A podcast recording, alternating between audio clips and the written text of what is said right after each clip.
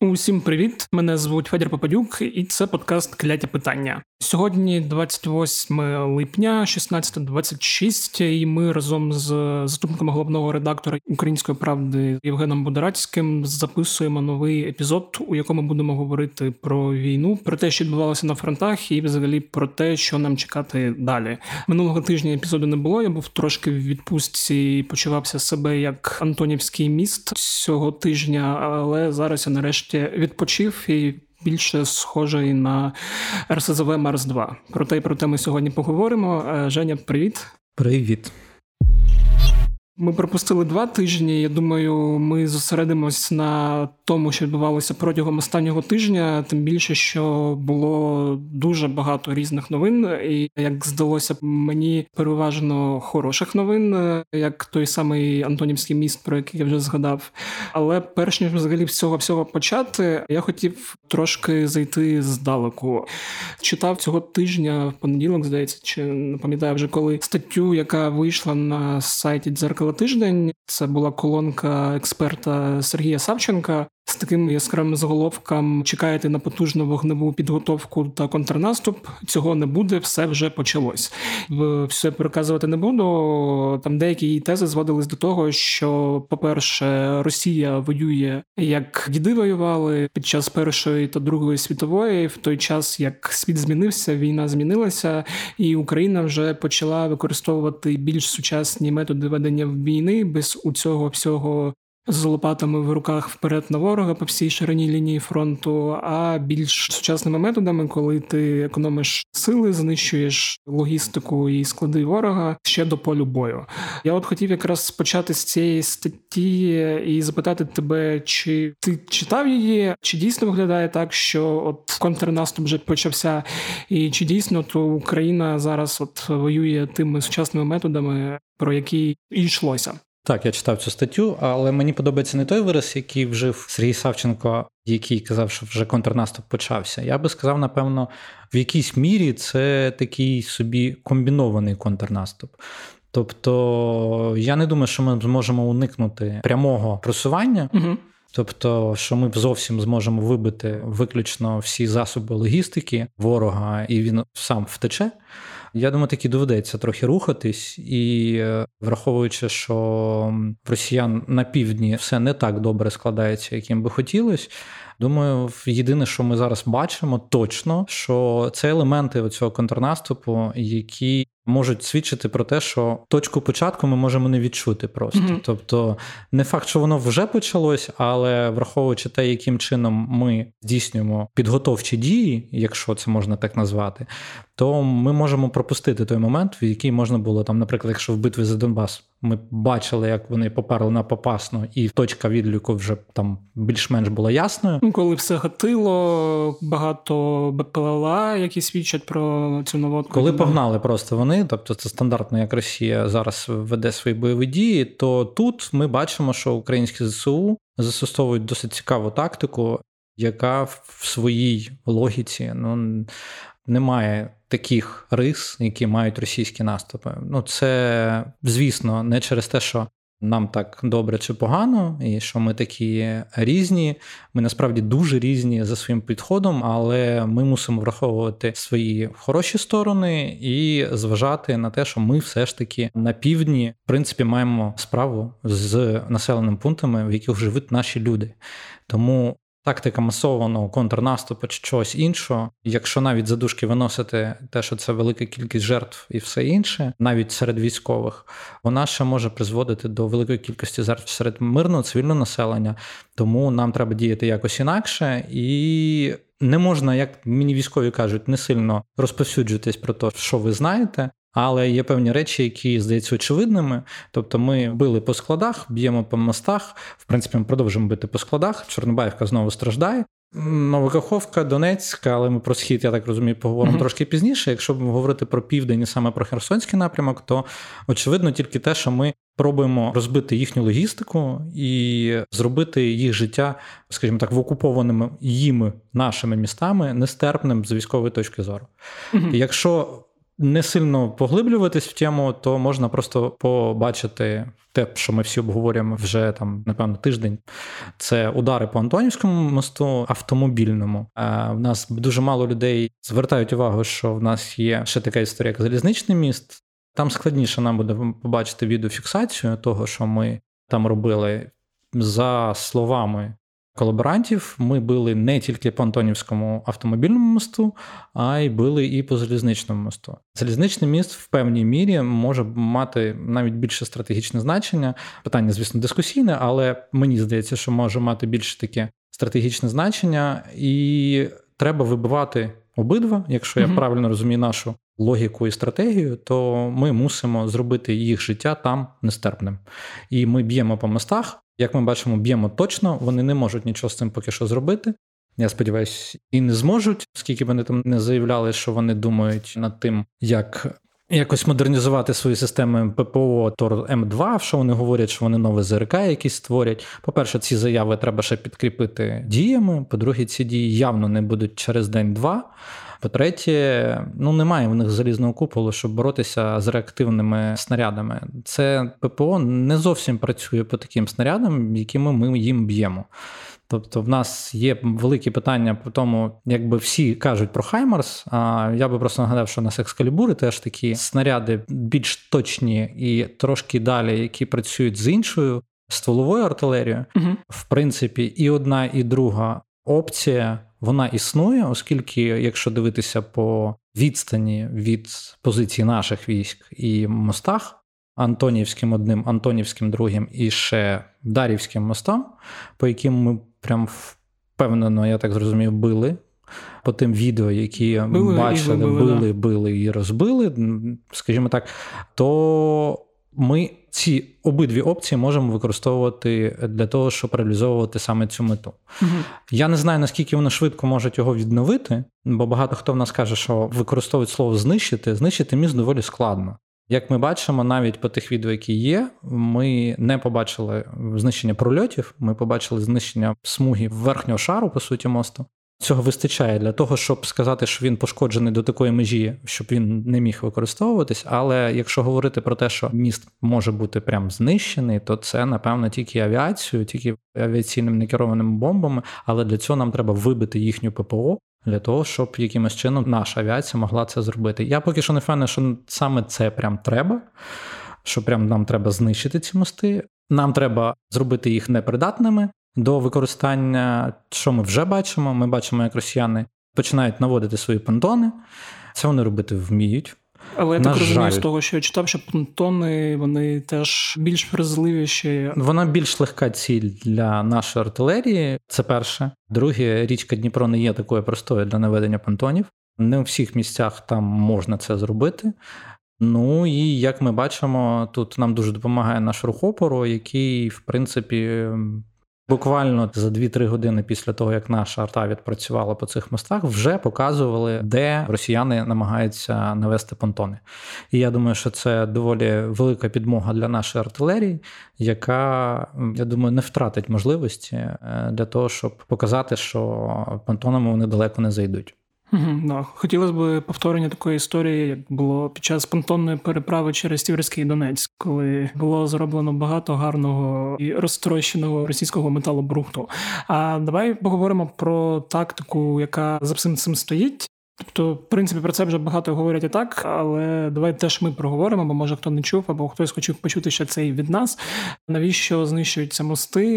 Я так розумію, йде відрізання постачання через річку Дніпро щоб вони не могли поповнити сили і в разі чого швидко евакуюватися, чи як це правильно пояснити? Перш за все, ми намагаємось їх відділити від їх постачання. Угу. Це перша частина. Зробити її максимально ускладненою.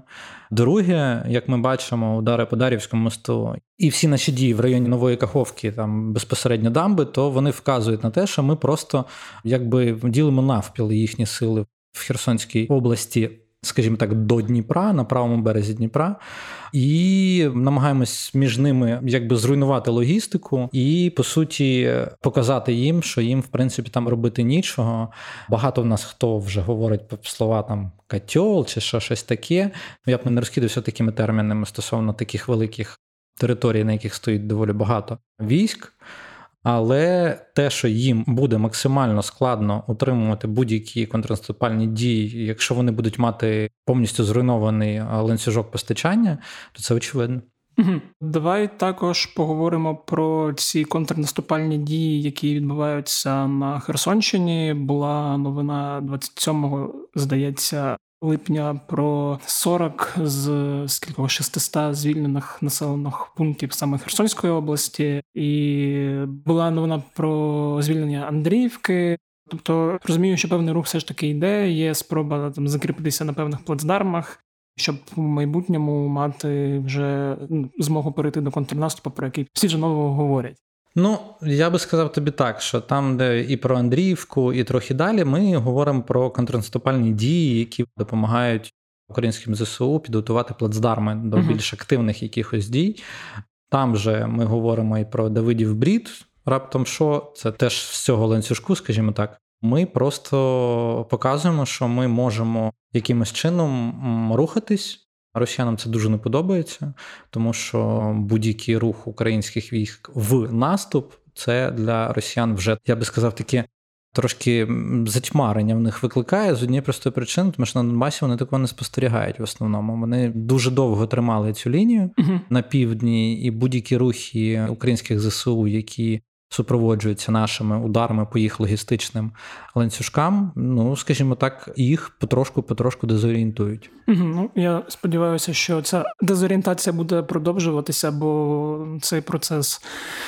Для них неприємний, для нас приємний, і чим більше дезорієнтованих росіян, тим краще. А теж хотів запитати: от зрозуміло, що на жаль, Росія і російська армія не буде просто так з відкритими ртами стояти і дивитись за цією всією підготовкою до контрнаступу. Що будуть якісь спроби, є вже новини, що вони туди перебрасують то техніку, то війська, щось намагаються підсилити. Якою може бути відповіді, як може це підсилення відбуватися, і звідки буде перекинути сили? Бо зараз я бачу, там щось перекидається з сторони Мелітополя, здається, тобто там Запорізька область, от що може бути далі? Як ну, я би не сказав, що там чітко на Херсонщину перекидається зі ага. сторони Мелітополя, тому що там йде рух в різні боки. І от тут якраз я би сказав би два варіанти. Перший варіант, що вони можуть підсилювати свої позиції безпосередньо на Херсонщині, робити наші просування більш складними. А другий варіант вони можуть зробити щось типу свого контрнаступу, скажімо, десь на Запоріжжі, uh про що теж багато хто говорить, що таким чином, просто відтягнувши наші сили, скажімо, примкнувши їх увагу і перехопивши ініціативу. Бо зараз виглядає на те, що якраз на Херсонщині ініціатива в української сторони. І от цієї ініціативи росіянам дуже хотілося б уникнути. І тому всі їхні дії мають декілька варіантів. Або вони тушать ініціативу українську безпосередньо там, на Херсонщині, підсилюючи позиції їхніх військ там, або вони перемикають увагу трошки далі, скажімо, десь в район там пологів і десь під Запоріжжя, і, скажімо, намагатимуться збити наш пил, перемкнувши нашу увагу на інші напрямки. Бо я просто дивлюсь за лінією фронту у Запорізькій області, і там здається, що вона більш-менш рухається та стабільна. От і чи є там в них взагалі шанси? Бо от коли теж в цьому контексті була ж аналітика від чи то британської розвідки, чи аналітичного центру американського, але там дилема була між якраз Донбасом і Херсоном, що або захищати Херсон, або атакувати на Донбасі. Та ж дилема в них і буде стояти в даний момент, тому що якраз уникаючи комбінованого наступу українських ЗСУ, їм треба зрозуміти, які в них більш такі потенційно важливі цілі, угу. тому що встає більш очевидним, що їх не вистачає на весь фронт. Нас, на жаль, теж. Але їх не вистачає настільки, наскільки треба обирати. І тут питання, що вони оберуть. І я думаю, що ми це дуже скоро побачимо. Вони воюють трошки інакше. Ми вже це зрозуміли за ці 5 місяців. Вони не здатні кардинально змінити тактику, принаймні поки що. Тому будь-які їхні дії одразу чітко видно. І я думаю, що десь в найближчі тижні ми побачимо, який саме з варіантів реакції на наш комбінований контрнаступ вони оберуть. Я от ще в цьому контексті подумав про Запоріжжя як ціль, але мені ще здається, що ну, враховуючи, що вони менші міста взяти не можуть, то таке велике місто, як Запоріжжя, там враховуючи всю цю географію складну, це взагалі буде якась задача, не знаю, як в деяких іграх рівень там пекельно неможливо, от щось типу такого. Там справді дуже складно, і я думаю, що це було б. Ну, mm. премія Дарвіна за самогубство. Але для того, щоб якби бути більш готовими, треба завжди намагатись не недооцінювати супротивника, який насправді все ще залишається дуже сильним з купою зброї, з купою особового складу. Тому я би все-таки тримав в голові ці mm-hmm. історії. Зрозуміло. Тоді рухаємося далі. Давай тепер з півдня перейдемо на схід. І поговоримо про те, що відбувається зараз там, які плани Росії, що змінилось в їхніх планах, чи якщо щось змінилося. По-друге, там було кілька таких помітних втрат: це втрата Вуглегорської ТЕС. Та Берестового, так? Якщо говорити саме про Вуглегорську ТЕС, точніше, якби ТЕС, скажімо, як позиція, угу. про них доволі довго розмовляли. Вони були важливими саме в оборонній якійсь системі. Якщо наші пішли, то звісно, це вже говорить про те, що триматись там не було ніякого сенсу. Що в принципі ми бачимо за логікою дій наших військ. Угу. Але якщо дивитися загалом на карту, в принципі, вони рухаються. Тут питання в тому, чи рухаються вони тим темпом, про який багато хто говорив. Тобто в нас вже другий тиждень говорять про те, що ніяк не можуть визначитись, оперативна пауза закінчилась чи не закінчилась. І от, напевно, от показник того їхнього руху, такого достатньо повільного, і тим, що вони по суті просто-напросто засипають артилерією Солидар, Сіверськ і Бахмут, це вони більш показують про те, що це таки підготовка до агресивного виходу з оперативної паузи. Угу. Як на мене, то от станом на зараз оперативну паузу не можна вважати закінченою, оскільки перегрупування триває. Ми не бачимо поки що підсилення на Донбасі від того самого третього армійського корпусу, який вони збирають в Нижегородській області. Вони його тренують, підсилюють. І я думаю, що ну, коли саме ми побачимо, як він вийде, той корпус, і буде якби в діях. Поки що так, я би сказав, це може бути такою контрольною точкою, що ми можемо сказати, що ну от оперативна пауза в чистому вигляді закінчилась. uh Тому що багато хто от саме сперечається за оперативну паузу, саме тому, що рух іде, вони якісь населені пункти займають, але той рух іде явно не тим темпом, при якому можна було б говорити, що це прям от-от все закінчилося, і ми погнали далі все штурмувати. Є штурми, є спроби штурмів по всім напрямкам цієї лінії оборони, є певні просування у росіян, але ну, є певна оця, от я б назвав би це тактикою вогневого валу. Це коли артилерія намагається не просто допомогти, вона тобі просто розвалює все, що попереду тебе. Потім ти просто на то заходиш, по суті, на там випалену землю. uh Тобто знищується повністю будинки, інфраструктура, все просто розбивається вщент. Ми це бачили вже в Попасні, ми це бачили в Рубіжному. В певний момент ми це бачили на півночі Сєвєродонецька. Тому я б це назвав такою підготовкою до штурму цієї лінії оборони. А в мене ще питання по цьому третьому армійському корпусу. А не потраплялося тобі на очі взагалі, яка якість тої біомаси, з якої намагаються цей третій армійський корпус зліпити? Ну, враховуючи, що ми чули новини про те, що вони там збирають добровольців різних, агітують грошима, агітують чим завгодно, плюс різні групи ЧВК Вагнер там катаються по тюрмах і там знизили планку того, з кого вони там набирають собі, так би мовити, бійців. Тобто, те, що вони зараз збирають та тренують, наскільки воно буде боєздатним. Бо враховуючи, що я так розумію, всі більш-менш боєздатні підрозділи, які в них були, вони там потрошки теж вбиваються чи знаходяться зараз якраз на війні і дуже сильно виснажені. Знаєш, скажу таку не дуже популярну річ, але з нашого боку так само вибиваються доволі сильні позиції і доволі сильні люди. Тому так, в нас більш мотивований народ, так, в нас більш то, але від того підготовки в нас в тилу не стає більше. Угу. Тому я б не говорив про рівень їх підготовки в порівнянні з нашим. Я би порівнював їх в порівнянні з їхнім, uh скажімо так. Тобто, якщо говорити про те, хто воює зараз і хто може прийти, я думаю, що там мотивація дуже швидко зникне, коли вони попадуть в перші заруби. Тому що явно ті люди, які або надивились телевізору, або просто йдуть воювати за гроші напряму, це часто доволі непідготовлені люди, і їм доволі складно витримати оцей, скажімо, перший бій, як кажуть. Тобто розуміння того, що війна зовсім не така, як в Counter-Strike. І от коли вони це побачать, ми напевно зможемо зробити висновки, наскільки їх реально підготували до того всього. Можна говорити тільки про те, що набирають там кого не попадять, і через приватні ці, ну верніше так, як ми псевдоприватні військові компанії, типу Вагнера або інших, бо не можна називати приватною військовою компанією людей, які використовують державну авіацію і все інше. Ну, це зовсім не приватна історія. І загалом, що там останнім тиждень проскакувало, що вони набирають людей з Центральної Азії, там оголошення є вже всюди, де тільки можна. Причому я маю на увазі Центральної Азії саме там з Киргізії, з Узбекистану, ну типу, угу. що зовсім з інших країн, не тільки в себе.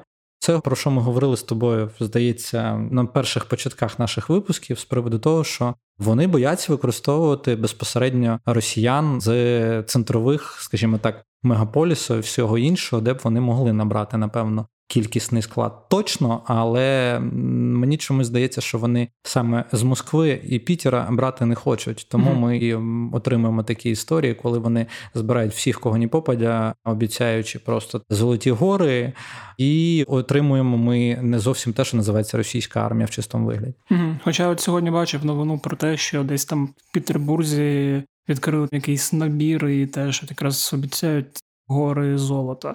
Цікаво, до речі, що там ці сирійські батальйони, якими нас лякали, здається, ще у березні щось не було жодної новини про те, що вони там дещо штурмували, бо там ж наче були сотні тисяч Мені б хотілося б хоча б побачити, просто щоб зрозуміти, а не хіба, по-перше, цим сірійцям це може б вони пояснювали в цих відео, але бач, вони взагалі не заїхали. Або ми їх не бачимо, вони якось дуже класно воюють, що ніхто їх не помічає. Або а, вони дуже швидко або дуже швидко воюють. Ні, ми навіть дуже швидко спітляли України ЄС як біженці. Ну як варіант, але при тому всьому я думаю, що в них немає мотивації, коли в твоїй країні війна, і вибач мене на слові хіра, пертись в Україну. На іншу війну, да, я тут погоджуюсь повністю.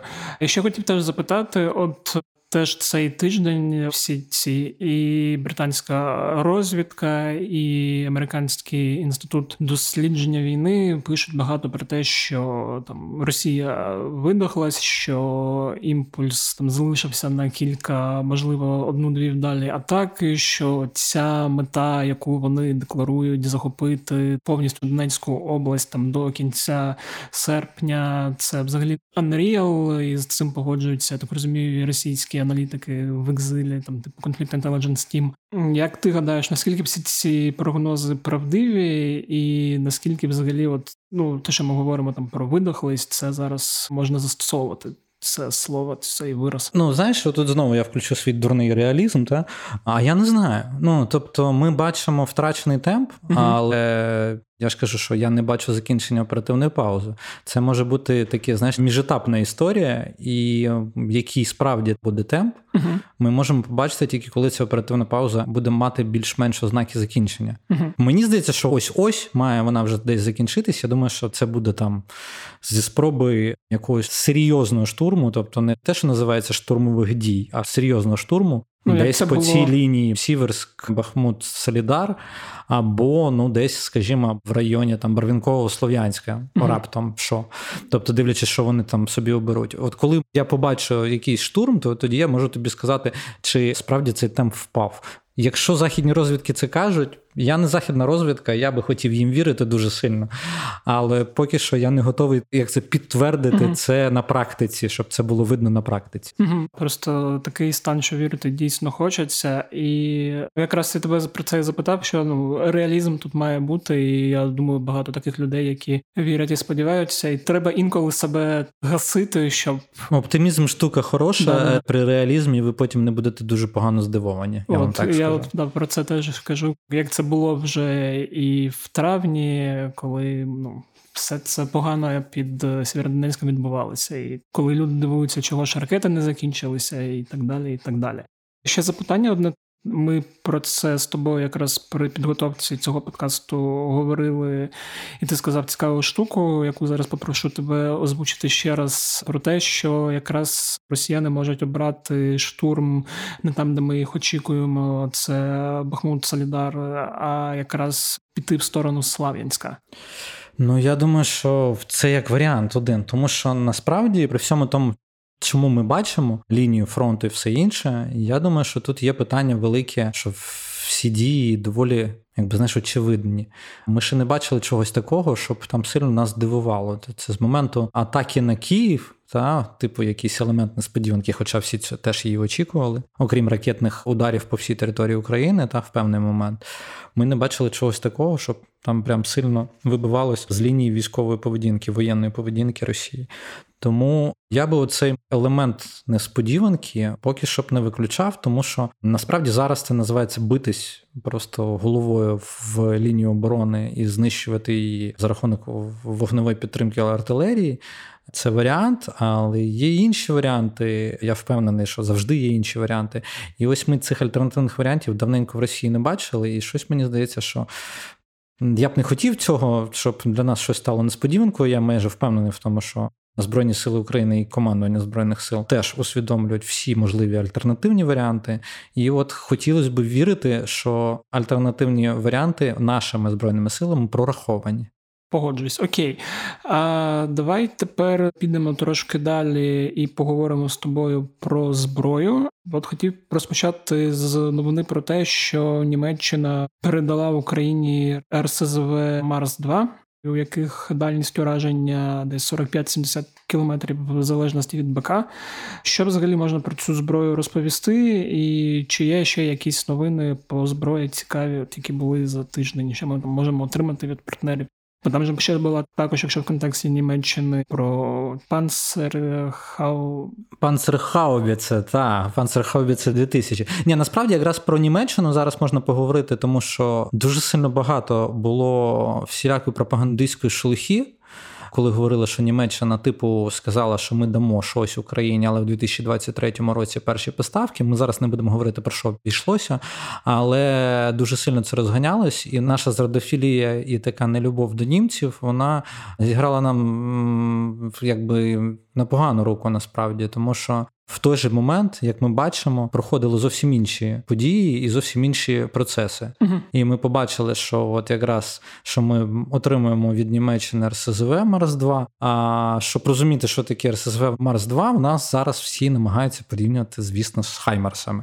Все навколо порівнюють з Хаймарсами. Якщо спрощувати зовсім якісь технічні деталі експертам залишати, то якщо в двох-трьох словах сказати, що це приблизно одна і та сама історія, тільки Хаймерси в нас ідуть на колісній шасі, Марс 2 це такий собі гусеничний варіант американської системи М270 МЛРС, угу. модифікований якраз під Німеччину свого часу, тобто європейський варіант М270.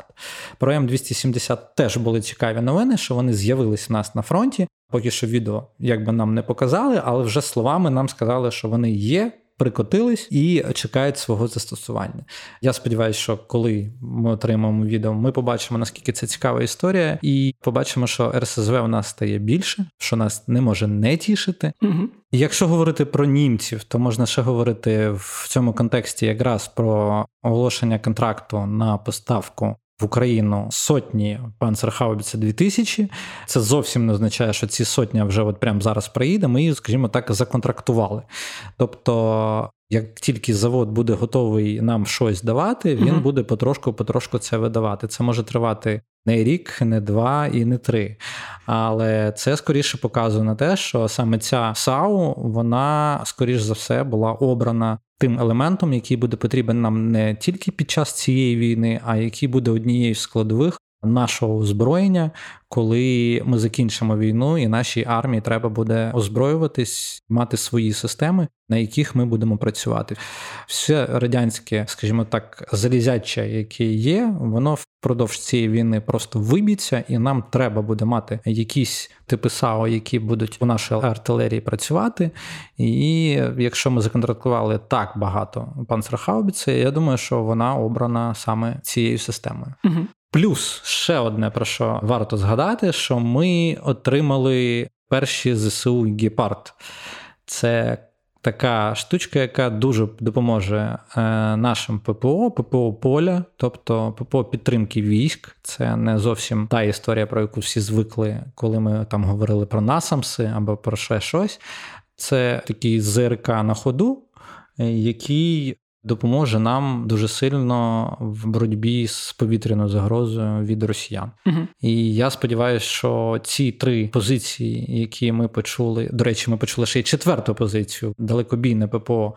Айріс Т2, які німці підтвердили, що наші фахівці вже активно на них навчаються. А це дуже добре, тому що якщо я не помиляюсь, то жовтень-листопад в нас мало приходити поповнення саме цих систем. Ага, супер. Прям дуже багато добрих новин по зброї. І ще хотів теж запитати от про ракетні обстріли, які знову повернулися, і сьогодні були удари по Кропивницькому. Був сьогодні зранку удар по Вишгородському району. Тобто росіяни повернулися знову до цієї своєї тактики, коли щось десь не виходить, треба обстрілювати все, що можна з усіх боків, в тому числі, до речі, і з Білорусі. Ну, в нас це назвали якби таким привітанням в лапках з Днем Державності України, тому що по нас сьогодні летіло все із звідусіль. Угу. Тобто, це були і підняті тушки. Бомбардувальники важкі, це були і іскандери з території Білорусі, це були і з території Росії, безпосередньо з прикордонних областей обстріли. Ну, я не впевнений, що це саме там привітання, хоча ці ідіоти можуть і таке собі надумати. Але те, що вони активно використовують небо і ракети, це факт. І ми це з тобою проговорювали десь. Місяць тому при появі Суровікіна. Хто захоче, той може прослухати той випуск. Там ми про нього доволі довго да. і окремо розповідали. Тому я думаю, що поки що ця історія, на жаль, продовжиться, і ми будемо отримувати ракетні удари.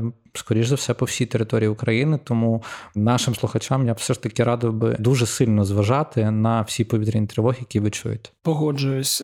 І давай раз ми вже заговорили про Білорусь, чи є щось, що треба відмітити, чи ні.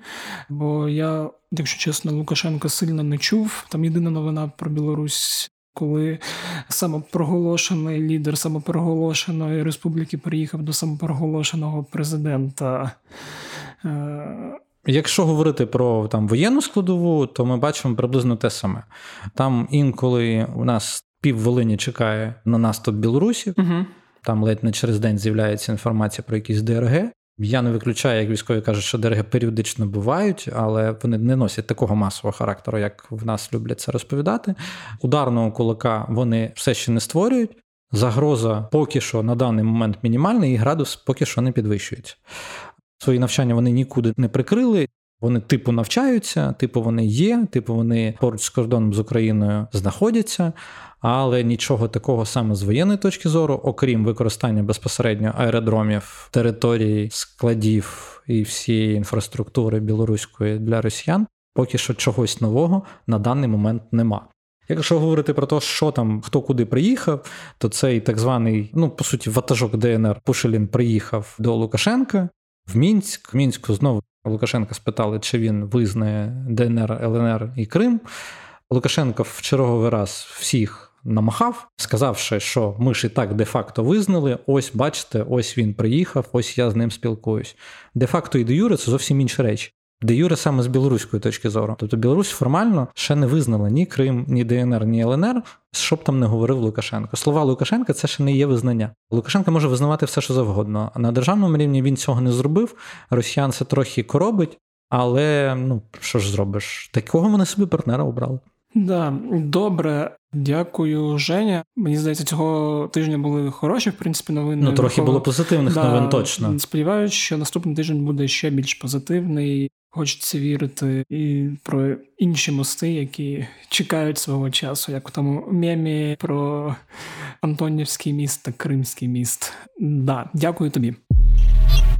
І дякую, що слухали цей епізод. Сподіваюсь, вам було цікаво. А якщо так, то ви можете поширювати його будь-де у всіх соцмережах: Facebook, Twitter, у приватних повідомленнях і просто кричати з балкона про такий подкаст. Але нагадую до комендантської години. Також ви можете ставити оціночки подкасту в Apple Podcasts і писати свої коментарі. Це дуже допомагає новим користувачам і допомагає мені відчувати, що вам цей подкаст дійсно подобається. І за кожний відгук я дуже сильно вдячний. Тому робіть це це не просто так. Також хочу нагадати, що не забувайте донатити на армію. Фонд Повернись живим, фонд Сергія Протули своїм друзям і різним знайомим, які збирають потрошки помаленьку. Кожна гривня там від однієї до 30 до 100 – Це все важливо, бо вже бачив багато прикладів, як маленькі донати робили великі справи. Нагадую, що всі подкасти української правди знаходяться у розділі подкасти на сайті сайті Української правди. Їх всі можна слухати в додатках Apple Podcast, Google Podcast та на інших платформах для прослуховування подкастів. На цьому все з вами був Федя Попадюк. Почуємося в неділю з новим епізодом і бувайте здорові!